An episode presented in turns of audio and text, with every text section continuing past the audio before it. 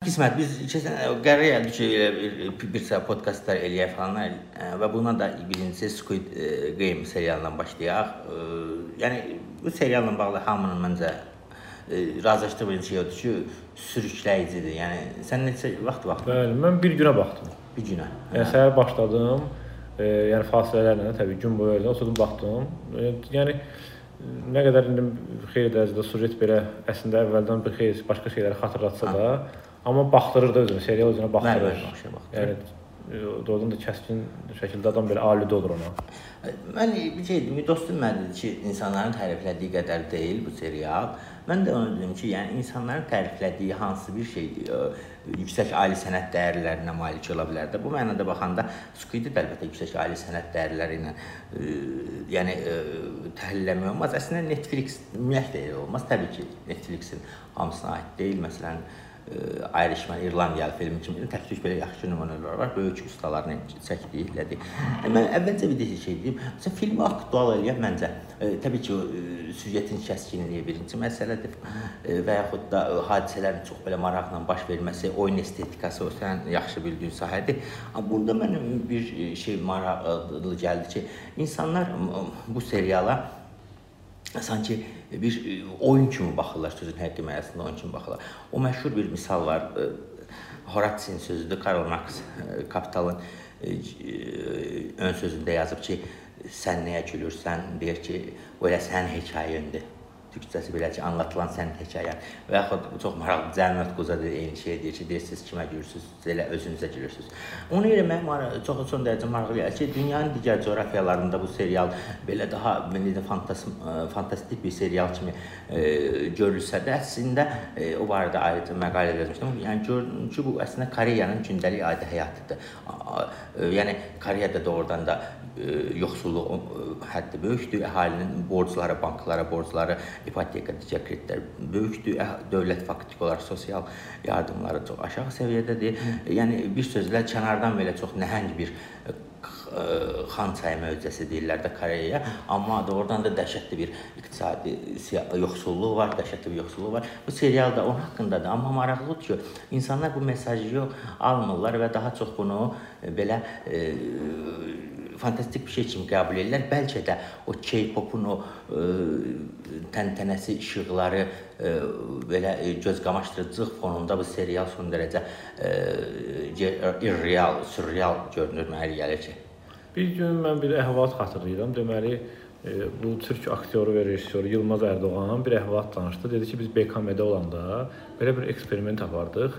E, Anadoluda turneye çıxanda uşaq e, deməli Şekspirin e, Hamlet əsərinin mövzusunu oradakı yerel cəmaatdan soruşduq ki, görək buna nə reaksiya verəcəklər. Çünki belə bir tendensiya var ki, məsələn də adi adamlar falan Şekspir anlamazlar falan falan.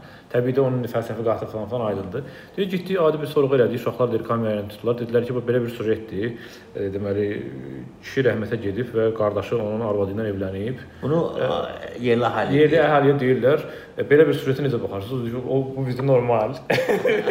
yəni bu bizdə çox indi də normaldır aralarında şeylərində. Yəni o mənada elə bir qat var ki, o qat e, yəni intellektualların, o nə bilim başqa bir cəmiyyətdə yetişənlərin gördüyündən fərqlidir. Onlar onu çox adi məsələn ki, bu bizim ən gələnəyimizdə var da. Squid Games-də indi bir tərəfindən neoliberalizmin tənqidi kimi baxdı. Amma bir tərəfdən də sən dediyin kimi, amma o, onların özləri üçün bu tamamilə iqtisadi reallığı ifadə edən, Bəli. bəlkə də biraz necə deyim, bir e, groteskləşdirilmiş, əlbəttə, e, şişirdilmiş təbii ki. Sənət zaten grotesk. Hə, yəni daha belə tünd boyalarla göstərilmiş e, bir reallıqdır. Ona görə əlbəttə o kontekstlər kültür yetişən kültürlərdən asılı olaraq dəyişə bilərlər. Amma hər halda ə, istər mənfi sonsuzluqdan, istər müsbət sonsuzluqdan, hər, yəni ayrı-ayrı kültürlərdən hamının gəldiyi ortaq nöqtə o oldu ki, bunun mahiyyətində e, eyni zamanda par Parazit filmində də, platformada da, aclıq oyunlarında da, Alice in Borderland-də də falan da Squid Game-də bunun indi ən belə deyək də belə tavan yapdı şeylədir. Yəni son mən baxdığım müddətdə statistika 111 milyon ə, IP idi. Yəni o 111 milyon xanada evdə buna baxmışlar. İndi yəqin daha da çox olub. Bu onu göstərir ki, yəni ümumi hardan baxmağından asılı olmayaraq adamların içərisində bir e, müəyyən bir, bir düzənə qarşı bir etiraz var. Çox bəli, yəni deyirsən bu bu tendensiyanı deyər La Casa de Papel kimi o Bəli, ona da aid hə, eləmək platforma kimi. Amma burada çox tragik bir mənzərə yaranır. E, Burada e, gələndə baxdım, e, son 18 ildə dünyada ə- ə- əhalinin borcları, yəni borclar üç cürdə dövlətin borcları olur, şirkətlərin borcları olur, əhalinin borcları olur. Əhalinin borcları son 18 ildə dünyada 138 dəfə artıb. Yəni insanlar daha çox kredit kartları falan hesabına çəkişən yaratdılar. Və sən dedin ki, bu e, bu serial əslində e, kapitalist sistemi tənqid eləyir, e, neoliberal sistemi əlbəttə. Bir xeyli elə şey- Bəli, mən də buna razıyam. Amma maraqlıdır ki, e, hazırda neoliberal sistemin, neoliberal medianın, ə, ə, yəni e, belə e, kinematografiyanın ən belə öndə olan e, əsas oyunçularından biri, birincisi Netflix-ə bu serial e, 900 milyon dollardan çox pul gətirdi. Bəlkə kapitalizmin uğuru burdadır. Yəni hətta öz tənqidindən də bir Bəli, maddi resurs əldə edə bilər. Bəli, bəli. Biraz o həmişə bəlkə də diqqətdən qaçırdılan, nəzərdən qaçırdılan bir şeydir ki, o elə bir mexanizmdir ki, özünün tənqidini özünün gəlirinə çevirə bilər də belə. Bəli. Əslində Netflix nədir? Netflix belə deyək ki, yeni dövrün Hollywoodudur da belə deyək. Daha virtual dövr, virtual eranın Hollywoodudur. Yəni Təbii. ə, yəni zaten belə belə deyək də o klassik formalar sıradan çıxır. Onun yerinə indi bu belə daha onlayn, daha streaminqlər falanlar çıxır. Amma mahiyyət etibarilə nədir? Hollywooddur da bu. Yəni kommersiya kom pul qazan şey üçün, kommersiya üçün ə, ona görə əslində sən söhbətin əvvəldə dediyin doğrudur. Burdan sən elə burada Netflix-dəki filmlərin hamısından yüksək sənət art falan gözləməyə ehtiyac yoxdur. Adamlar sadəcə film çəkirlər ki, daha çox adama sata bilsinlər və bunu da bacarırlar. Və e, kapitalist sistemin əsas oyunçusu bu pulunu kapitalist sisteminin e, Onun tənqidindən qazanır. Tənqidindən qazanır. Özünü tənqiddən Bu qazanır. Karl Marxın belə e, diqqət edilməyəcəyi bir şeydir. Düzü Karl Marx e, kobud şəkildə deyir ki, kapitalist pulla da arvadını da verər falan. Yəni Karl Marxa yaraşan bir şeydir. amma yazır. Amma yəni məsələ burdadır ki, amma doğrudan da kapitalist sistemin e, çox əsaslı tənqidi. E, Məsələn, mən yadıma gəlir bir neçə ildən qabaq e, Karl Marxın adına belə suvenirlər falanlar buraxılmışdı. Çeyin köynəkləri. Hə, və çey təbii ki, çey çox daha populyar kültürün ikonuna çevrilib çox da. Amma Karl Marxın adına olanda insanlar bu yadıma gəlir ki, solçular üsyan elədilər ki, bu nədir falandır. Belə elə. Yəni bu özü demək gəlir ki, çox maraqlı bir yanaşmadır, bir ziddiyyətdəsinə film burada da buradan davam edir. Bir də maraqlı bir şeydir, mən də söhbətimiz biraz əsaslayır. Bu Koreyalıların adını mən yadımda saxlamıram. Yəni əziyyət çəkib də saxlamıram. İndi məsələn desin ki, Parazitin rejissoru kimdir bilmirəm. Bu Squid Game-in də serialının sən- həm ssenari müəllifi, həm də rejissoru eyni adamdır. Deməli, serialı ssenarini yazıb, sonra ssenariyam çıxarıb, kompüterini satıb ona görə yəni şey eləyib. Yəni bu əslində elə bu faktın özü də ə, yəni biz biz ənənəvi solçular da deyirik, yəni kapitalist sistem dağılır, məhv olur falan. Fakt Bəli, yəni zaten Hə, yəni, klassik solçuluq şeydə indi nə klassik belə əslində yəni belə deyək, o çıxış nöqtəsində olan ə, soldan, bəlkə də nə də çıxış nöqtəsində olan liberalizmdən tam e, onlardan danışmaq artıq mümkün deyil, çünki dünya e, yəni 20-ci əsr deyil də artıq başa düşürsən. Əlbəttə. Amma e, kapitalizmin deyəndə böhranlarda olduğu da doğrudur, amma e, təbii ki, o böhranlardan necə vasitələr Mən məsələn bu ərəfələrdə mən bir e, yəni ertələdiyim bir kitabı oxumağa başladım. Bu fe- sosial şəbəkədə paylaşmışdım. Ayn Rand adında bir yazıçı olub bilirsən ki, rus əsilli. E, deməli onun məşhur e, Atlas çiyinlərini çəkdi, yaxud Atlas yükünü yerə qoydu. Kimin tərcümə oluna biləcək romanı bu. E, məsələn bizim içində olduğumuz kültürlərdə falan çox bilinməyən bir şeydir, amma bu vaxtilə qərb ölkələrində çox dərəcədə səs-küyə doğurub və mübahisə doğurub. Nəyə görə bu roman kapitalizmin İncili sayılır. Və roman belə deyək ki, indi filmini də çəkiblər onun biraz daha modernizasiya olunmuş variantda. E, roman ondan bəhs edir ki, yəni Ayn Randın tezisi budur ki, kapitalizmi savunur o, yəni müdafiə edir və deyir ki, bu dünyada əslində belə deyək də var istehsal edənlər, bu istehsal edənlərin içərisinə e, şirkət yaradan, nə bilim zavod tikən, eyni zamanda yaradıcı adamları da, nəsə ki, ürətən adamların hamısını qoyur və bunun əks tərəfinə də dövlət bürokratiyasını qoyur. Mən. Yəni ə, belə deyək, biraz da hazırın naziri tipləri.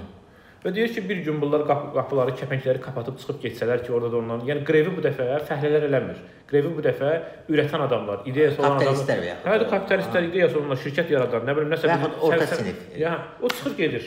Deyir ki, demirsən belə, da bu, dövlət odasına çıxıb gedəndə nə olur? Çox maraqlı bir, məsələn, belə fəlsəfi e, yozumlar asılır artıq burada. Və o, yəni onun savunması indi sən dediyin şey, o deyir, o deyir ki, yəni əslində biz nə qədər belə tənqidi falan yanaşsaq da bir tərəfdən də bir şeydə müəyyən şeylə razılaşmalıyıq ki, yəni istehsal edənlər, o istehsal edən səndə yaradıcı istehsal, e, iqtisadi, yəni belə market, bazar münasib. Bunların hamısını olmayanda da olmur. Başa düşürsən? Onda da olmur. Bəli, bəli. Bu da yəni belə, bu da belə deyək, aşırı dərəcədə çox utopikdir. Onun tərsi də utopikdir. Təbii, əlbəttə ki. Bu, bu yer demişəm, bu ümumiyyətlə mənə ən çox qə qəribə və bu şeylərdə narahat edən nədir? Düzdür, zaman keçmiş biraz polemikadır da sənət sənət üçündür, sənət ə, yoxsa o birisi nə idi? Sənət xalq, üçündür. Hə. Sənət xalq üçündür. E, o 19-cu əsr falanda bu məsələlər üçün çox müzakirə Flaubert-lə İnci şey Fransada, Bəli. Oscar Wilde-lə e, yəni İngiltərədə müzakirə olunurdu və həll olundu müəyyən ki. Amma bu tərəfdən baxanda e, e, mən e, maraqlı bir əslində nə gəlir? Bu cür seriallara insanların həddən artıq çox böyük bir məna yükləməsi və bu fonda da ə, əsl mənadan uzaq düşməsi. Yəni halbuki sənətkar orada ə, adını bilmədiyimiz o görkəmli rejissor və ssenarist ə, öz həyatından, öz taleyindən, öz ölkəsinin taleyindən bir şey, bir ə, hekayə yazıb və onu filmə çəkib. Hətta o, bilirsən ki, bu film üçün Koreyada büdcə tapa bilməmişdi, Netflix vasitəsilə çəkmişdi. Ha çox maraqlıdır, sən bir qroteskidir ki, sənətin təbiətində qrotesk var, yəni şişirdilmə falan var. Amma e, bu e, onu öz ssenaristini təqdim etdiyi prodüserlər də e, se serialı çox qrotesk hesab eləmişdilər. Demişlər ki, bu qədər belə dəhşətli hadisələr bizim ölkəmizdə yoxdur. Amma Yəni biraz çox şişirdilmiş deyil. Çox şişirdilmiş hesab edirlər. Hətta sənətin elə bir Yəni sənət biraz onu qabartmalıdır da, boyanı tündləşdirməlidir göstərsin. Təbii əlbəttə ki. Yəni hətta birinci səhnədə elə 200 adam ölür. Evet, Məsələn, yer gəlmişəm, e, bu oyun nəzəriyyəsi də var. O sən bildiyin özü də balaca bir e, cümlə deyim keçsin. Elə qrotesk indi sənə. Cəl Mətqulzadənin bizə öl, ölməz ölülər əsəri ki, hər əsərinə qabağına bizdə var ölməz qoyurlar. Ölülərə qoyanda gülməyə görəndə ölməz ölülər əsəri. Ölülər əsərində əsas məsələ hadisə nədən bəhs edir? Şeyx Nəsrullah gəlir və ölüləri diriltməklə bəhs edir. Bu əhvalat əslində necə olub? E, Doğrudan da İrandan 2 nəfər adam gəlir Ağcabədiyə. E, Həmidə xanımın orada biz ki, pambıq tarlası e, sah- sahələri vardı falan var idi və kəndlilərə deyib ki, mən ölülər dirildirəm. Kəndlilər də bunları döyüb qovublar. Bu hadisə Cəl Məhfuzada danışır. Cəl Məhfuzada belə bir hadisə yaz- yazıb. O dedim maraqlı. Yəni doğrudan heç Azərbaycan, yəni Mirzə Cəlil təbii ki, qrotesk əsərdir. Amma gerçək işdəsə Şeyx Nəsrullah qovublar. Heç kim ona inanmayıb yəni belə Hə. şeydir. Biraz da oyun nəzəriyyəsi ilə bağlı. Məncə O- əsərin əsas o biz deyirik kəskin süjetli deyirdilər. Yəni çox baxım baxımlığın təmin edən məncə əsas estetik ssenari baxımından əsas da Bəli, o oyunlardır. oyun indi o məşhur bir ki, Heizinganın kitabı var. Bəli, bəli, Ludens, Homo Ludens, yəni oyun oynayan insan. Ə, yəni Heizinga təxminən belə ümumiləşdirsək, o deyir ki, yəni ümumiyyətlə mədəniyyət deyilən anlayışın özü oyundan törəyir. Bəli, bəli. E, yəni uşaq oyunları, insanların müxtəlif yaşlarda oynadığı oyunlar, sonra daha yetkinlik yaşına e, transformasiya olunub və bu transformasiyanın adı da mədəniyyətdir, belə deyək. Ona görə də yəni bizim həmişə ən müxtəlif yaşlarda oyunlar bizə maraqlı gəlir. E, yetkinlik yaşda biz bunun adını oyun qoymuruq. E, Adını dəyişdiririk, başqa nəsə e, nə bilim də iş qoyuruq onun adını, nə bilim ideya qoyuruq onun adını, nəsə qoyuruq. Amma Heizinga deyir ki, bunlar ha- hamısı bunların bunların hamısının mexanizminə baxsan, görərsən ki, bunlar hamısı yəni oyundur əslində. Bəli. E, bu- da o Squid Game-də o məntiqdən çıxış edir ki, yaxşı onda gəlin e, yetkinlərə uşaqlıqda oynadıkları oyunları oynadaq və bu oyunlar hesabına yarışsınlar. Və burada belə indi ona o, bu o, bunu yozanlar o mənada ona simvolik məna e, belə yozum çıxardılar. Hermenevtika ilə məşğul olub oradan bir yozum çıxardılar ki, uşaqlıq sanki rejissor demək istəyir ki, indiki bu belə vəhşi e, insan kapitalist münasibətlərində uşaqlıq yetkinliyə qədər gəlib yetkinliklə bərabərləşib, yetkinliyə qədər çıxıb. Arasındakı sanki bir şey itib, baryer itib. Uşaq uşaq deyil, yetkin yetkin deyil. Bu hamımız belə surviving-in içərisindəyik də, sağ qalma, hə? O mənada yəni bu oyun nəzəriyyəsi və ona da paralel biraz da arzu, pulla bağlı bir arzu nəzəriyyəsinə əsasında bunu çox e, Lakan yozurlar. Yəni Lakanda var, əslində Lakandan əvvəl bunun kökündən indi gedib məsələn, hətta Buddada da tapmaq olar. Epikür də həzz. Epikürdən həzz fəlsəfəsi, yəni çox yerə yozmaq olar bunu, gedib haralara çıxmaq olar da. Yəni istirab arzudan doğur, Buddan Bəli, sözü. bəli. Yəni əgər problem varsa o sənin arzundur. Sənə təklif olunan arzudan imtina etsən, problem olmayacaq. Bəli, bəli. Bu Burada e, yer, yer gəlmişkən sən oyunla bağlı dedin, mən də xatırladım. Freud incəsənətə də oyuna bənzədirdi. Uşaqlardan danışırdı. Deyir ki, uşaqlar öz aralarında oyun oynayırlar şu və bunun oyun olduğunu bilirlər uşaqlar. Uşaqlar bilir ki, orada məsələn e, çay e, uşaq qızlardı məsələn var, kuklası var. Bilir ki, kukla onun həqiqi uşağı deyil, əlbəttə kukladır. Amma onlar oyun olduğunu bilə-bilə oynayırlar.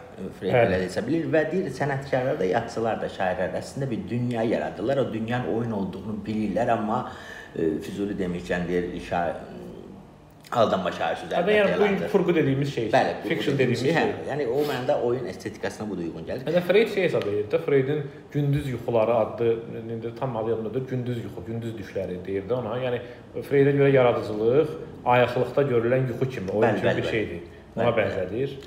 Yəni ayıqlı onun yuxu olduğunu da bilirsən. Bəli. Hə, o yuxu. E, maraq şey deyim, e, qismət sənə bir sualım var ki, serialdan xoşa gəlməyən nə oldu?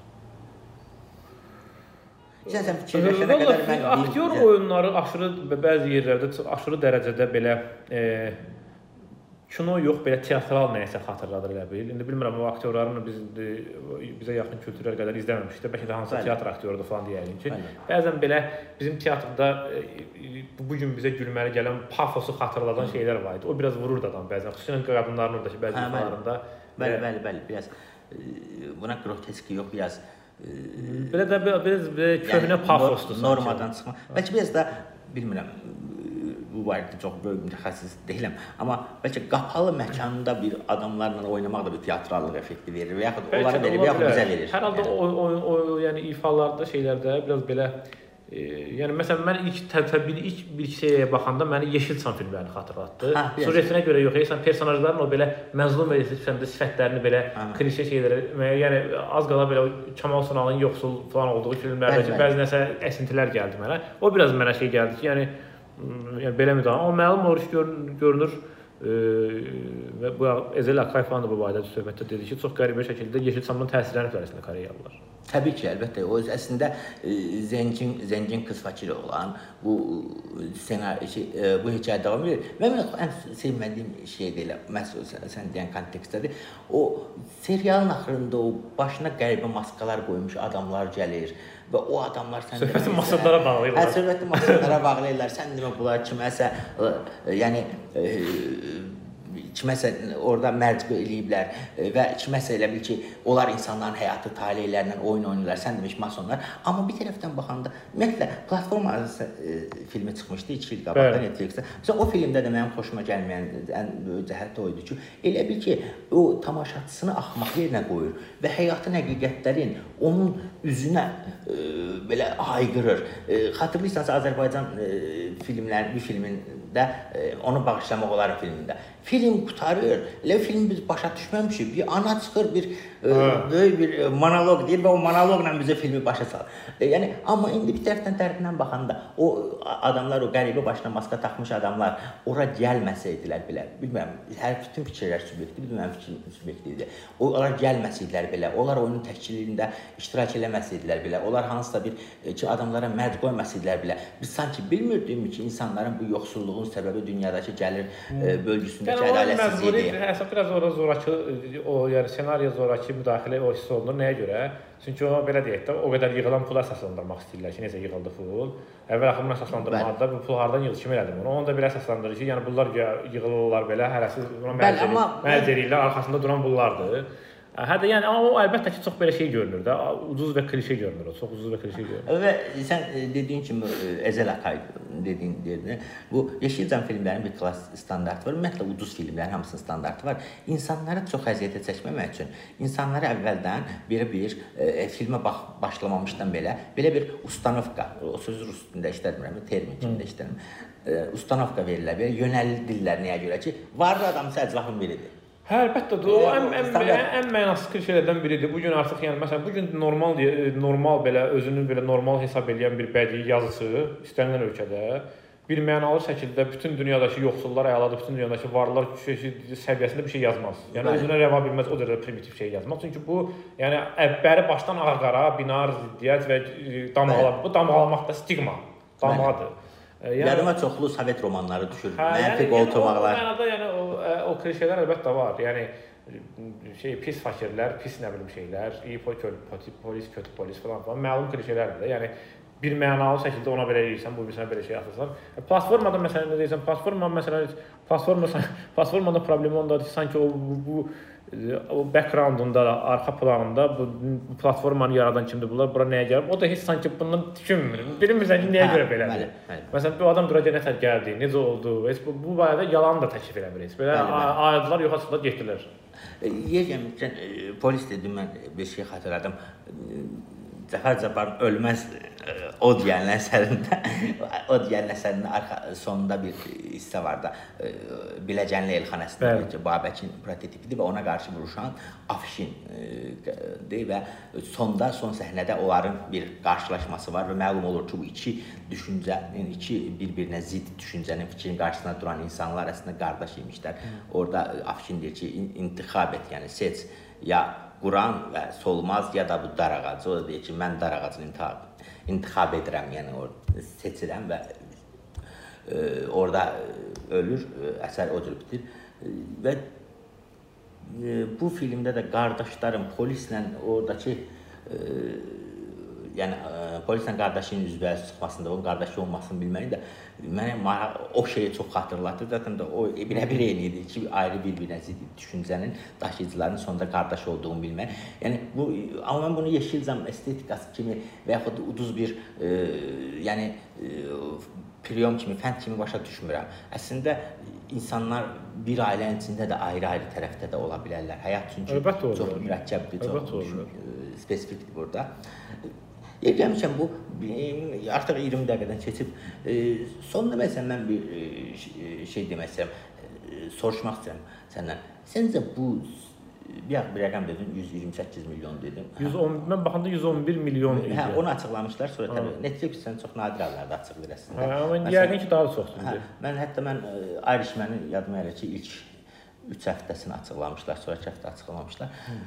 Səncə bu bana o baxan 112 milyon insanda hansı düşüncə, hansı ideya, hansı bir məram formalaşdı? Çünki mənə elə gəlir ki, sənət insana birbaşa şəkildə nəsə diktə eləməməlidir. Əlbəttə ki, o artıq sənət olmaz, propaganda olar, təbliğat vasitəsi olar ki, bu aydın məsələdir. Koreyanın qardaş xalqının elədiyi və yaxud Çin elədiyi kimi Amma sən bir tərəfdən bir şey var ki, əlbəttə ki, sənət insanlara həm də yeni bir düşüncə, yeni bir baxış bucağı, yeni bir təfəkkür tərzi verməlidir.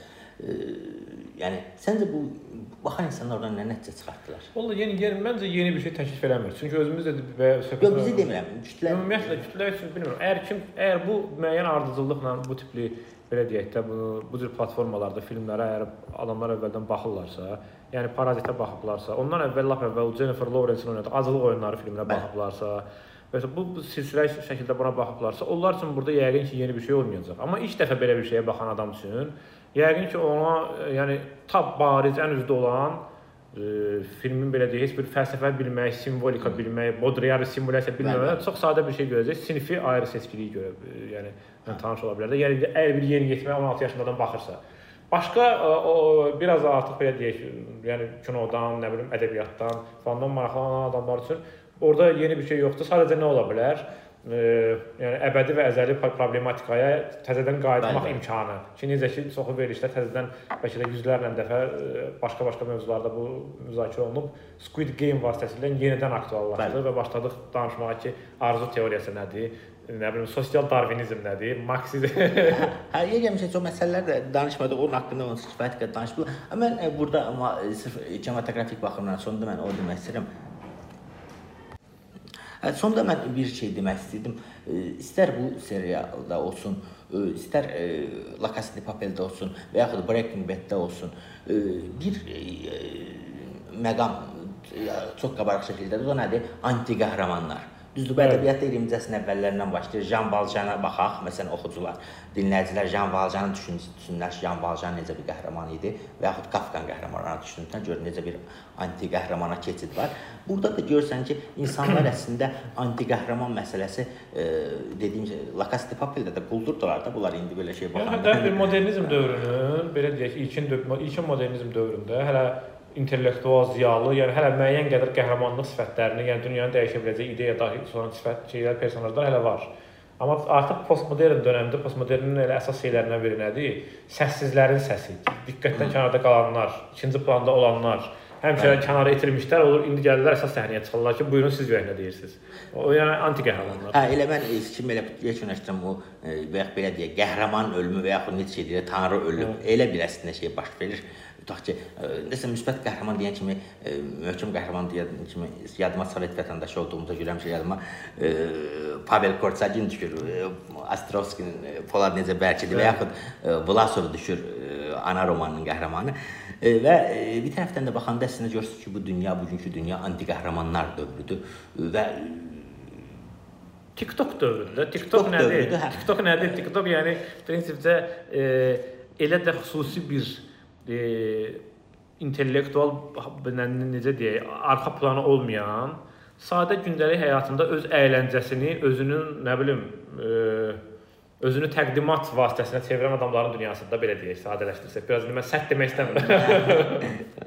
sonda e, demək istən? Yox, sonda heç bir şey demək istəmirəm. E, hər halda e, bizim dünyamız bir dənə onu deyə bilərəm ki, bu həm də populyar kültür dünyasıdır və ona da barmaq arası baxmamaq lazımdır. Bunu demək olar ki, yəni bundan da insanlar özlərinə belə şey eləməsinlər ki, mən Squid Game-ə baxmaram, ancaq caz dinləyəcəm. Squid Game-ə də baxmaq olar. Bəli, bəli. O, bir tipdə insanlar var, belə deyir ki, mən hamının baxdığı şeyə baxmıram. Bu və Karl Marx deyir, proletariatın zəncirlərindən başqa heç nə yoxdur. Amma burada əsər göstərir ki, bu Squid Game insan hətta 1% şansda belə həyatların ortaya atırlar və yəni e, bir istəyirəm onu elə bitirim. E, deməli e, Daron Əcəm Əcəmoğlu vardı, çox məşhur iqtisadçı. Onun ya bir çıxışına baxıram. Deyir ki, artıq deyir dünya Amerikada son 30 ildə gəlirlərin artımı demək baş vermir. Və bu çox maraqlıdır ki, biraz əvvəl də dedim ki, insanların borcları daha çox artır. İndi bir tərəfdən bir insanlar düşünə bilərlər ki, ə, necə artır? Biz insanlar əvvəlcədən daha rifah halında yaşayır, düzdür, amma kreditlər, onlar, bunlar əvvəl hə, olmayan variantlardır. Yəni müəyyən belə Əslində Squid yaradan da odur. Yəni Karl Marxın xəyali ehtiyaclar dediyi bir şeylər bəli, alıblar, bəli, yığıblar. Tamamilə doğrudur. Xə indi o bəlkə də sən növbəti podkastda bəlkə də o, o barədə də eləmək olar ki, bu indi bir metaverse deyilən bir dünya anlayışı ortaya çıxır da. Bu metaverse əslində yəni ayrı-ayrı oyun, sosial şəbəkə falan platformalarının, hətta mən bu gün səhər bir xəbər oxudum onunla bağlı ki, artıq e, deməli Microsoft metaverse ilə bağlı belə deyək də bir, bir proyektləri falanları aktivləşdirir. Yəni də yəni nə olacaq? Sən Zoom proqramına girəndə artıq öz sifətinlə yox, avatarınla olacaqsan. Bəli. Sonra da bunların hamısı elə bir ümumi şəbəkəyə qoşulacaq ki, mən evdə hətta PlayStation-ımdan ora qoşulacağam, sən Facebook-dan qoşulacaqsan. Belə bir virtual artıq belə deyək ki, olacaq e, dünya. Bəli. Paralel dünyalar. İndi, indi indiki virtual platformadır. O artıq virtual dünya olacaq. Yəni o dünya o dünya olacaq ki, orada virtual Sankt-Peterburq var, virtual Gəncə var və biz çıxırıq onun içərisində gəzirik və bu xəyali dünyanın, xəyali coinləri, pul vahidlərinin içərisində sən başlayacaqsan nələrsə ödəməyə, nələrsə almağa. Yəni o xəyali ihracat, xəyali ticarət Bəli. falan dediyin şeylər, xəyali ehtiyac, xəyali ehtiyaclar dediyin şeylərin indi sanki belə daha belə ə, oturaqlı bir zəminə şey oturtmaq istəyirlər. O da indi müsbət, mənfi nətər olacaq? Bunun haqqında bizim deməyimiz tezdir, amma hər halda dünya artıq bu bunun start düyməsini basıb. Üzü o tərəfə gedir. Bu da yəni hələlik görünən odur ki, Z nəsli üçün xoşdur. Öz onda bu deyim, desə bu gün sosial demokrat da varım çoxdur, Marksdan çox ustad gətirəm. Belə Marks haqqında deyirdilər ki, onlar yer üzündə cənnət qurmaq istəyirlər. Amma indi maraqlı yer üzündə cənnət qurulmadı, amma virtual bir dünya quruldu. Süni bir xoşbəxtlik dünyası quruldu ki, əslində məgər ki, o gerçək Squid Game-in ümumiyyətlə insanların həyatının bu qədər faciələşməsində səbəb də budur. İnsanların gerçəklə reallıq, xəyalla gerçək arasındakı münasibət itirməsi və bu cür yoxsulluğa yuvarlanması. Vaxtilə Kafka bürokrat bir məmur şey hüquq idarəsində işləyəndə o qədər sıxılırdı ki, gündəliyinə belə bir qeyd yazmışdı. Bürokratiyanın kağızdan zəncirləri, sənət sünətlərin zəncirləri. İndi bugünkü dünyada yəqin onu belə remake edə bilərik. Plastik kartlardan zəncirlər. Zəncirlər. Proletariatın tragediyası çox çox sağ qismət təşəkkürlər.